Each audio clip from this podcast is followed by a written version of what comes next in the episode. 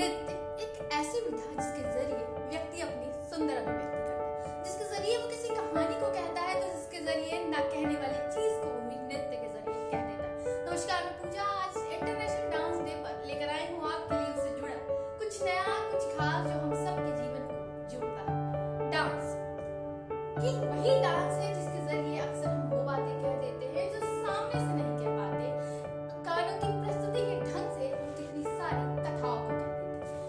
अच्छी कहानी जब कहने की बात आती है तो हमें बात याद आती है कथक की, जो कि हमारे देश का इंडियन क्लासिकल